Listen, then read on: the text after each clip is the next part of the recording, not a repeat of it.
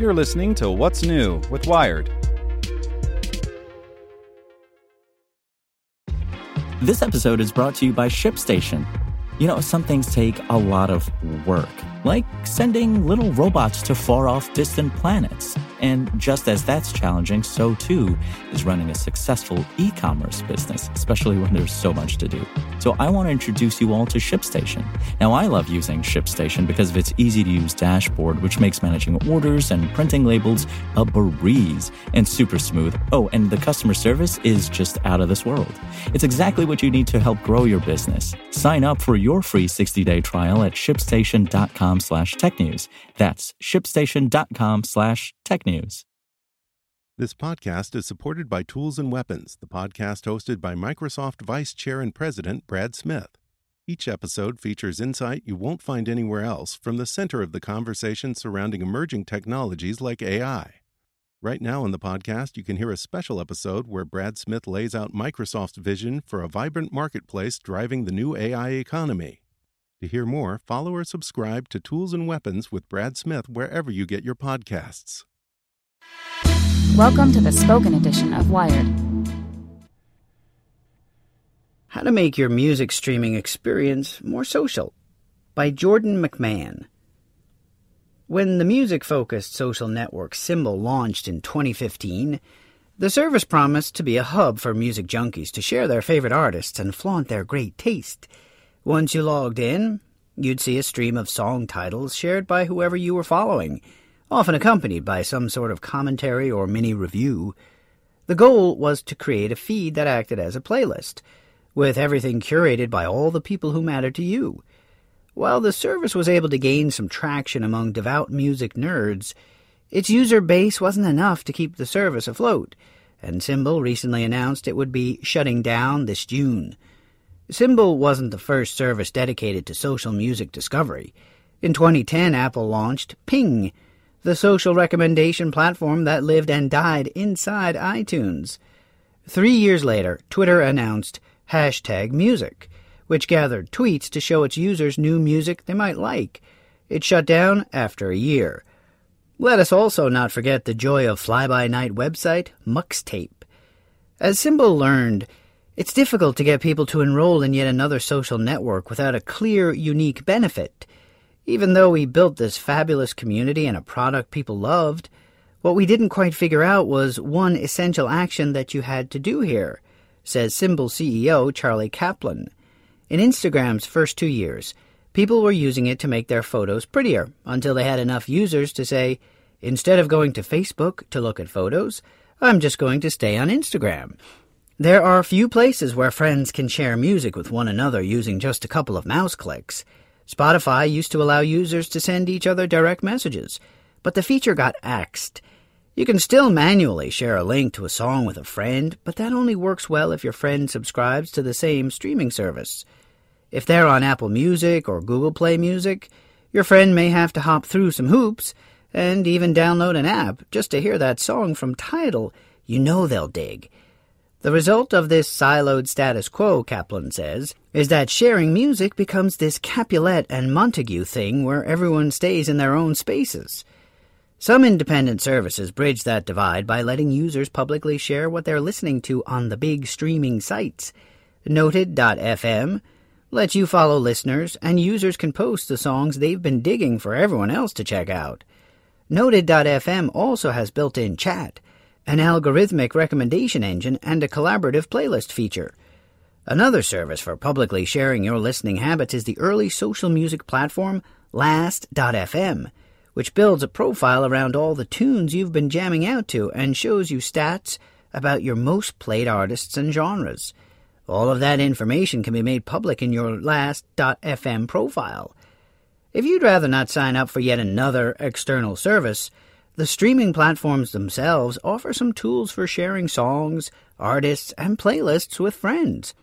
Options vary from service to service, but the popular streaming apps at least have some social features built in. These methods are still only truly effective if the recipient subscribes to the same service as you, but they're helpful to know anyway. Spotify. Spotify has plenty of mechanisms for finding new bops. Sure, the company's algorithmically generated playlists like Discover Weekly or My Daily Mix are super smart, but nothing beats getting a fresh rec from that special music nerd in your life. One of Spotify's standout features is its ability to create collaborative playlists. Whether it's between your core group of friends or a place to share cheesy songs with your partner, these playlists let you spread the tunes without your friends feeling bombarded with link stuffed notifications. All you have to do is select the playlist you want to share, hit Make Collaborative, then send out the one link. Once someone follows it, they can stream the whole thing, then add songs just like they would any other playlist. The new songs added by any participant flow into the mix for all to see.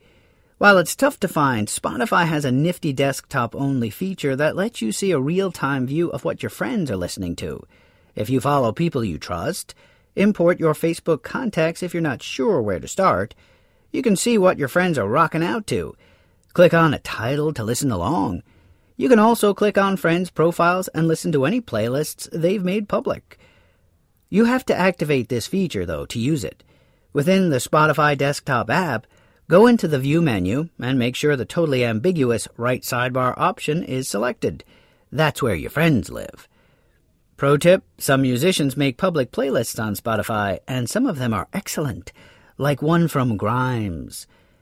Apple Music. Apple Music doesn't have the same social focus as Spotify, but there are still ways to share music with friends. You can't make collaborative playlists on Apple Music, but you can make sure your friends can see what you've been cooking up by selecting Show on My Profile and In Search when you create a new playlist. This makes your playlist searchable within Apple Music, and you'll be able to grab a link from the Share menu and send it around. Under the For You tab, where Apple Music builds a list of albums and playlists it thinks you'll enjoy, there's a section titled Friends Are Listening To.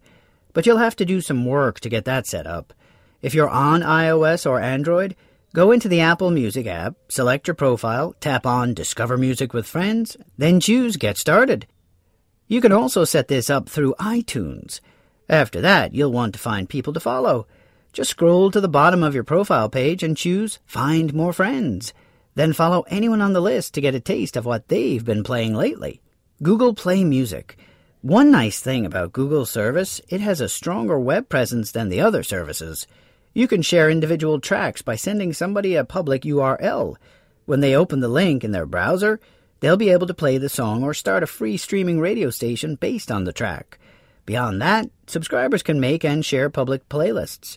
In the mobile app, click on the menu button within your playlist and select the share option from there. Then paste the link wherever you please. If you're doing this on the web, just head to your playlist tab under the Music Library. Then hit the three dots under the playlist you want to share. Select Share to make the playlist public, and you'll get a link that will direct anyone right to it. If you're sticking it out on Tidal or Pandora Premium, you're not entirely out of luck. Tidal lets you send listening data to Last.fm just like Spotify. Last.fm calls this scrobbling. Also, if you connect your Tidal and Facebook accounts, you can see a list of your friends' favorite tracks in the Tidal app. Pandora has pretty limited social features, but you can share your favorite stations if something's been generating some pretty good recs for you. No matter which of these sharing methods you're using, if your friend isn't on the same service, they'll have mixed results. They may hear the songs interspersed with ads, get served truncated tunes, be asked to install an app to listen, or be blocked from hearing even one note. For a smoother experience, you can use a service like Stamp to transfer a playlist from one service to another. Send a Tidal user your Hot Barbecue Hits playlist from Spotify. But it's an added layer of effort, and there's also no guarantee everything will transfer smoothly. Want to learn how you can make smarter decisions with your money? Well, I've got the podcast for you.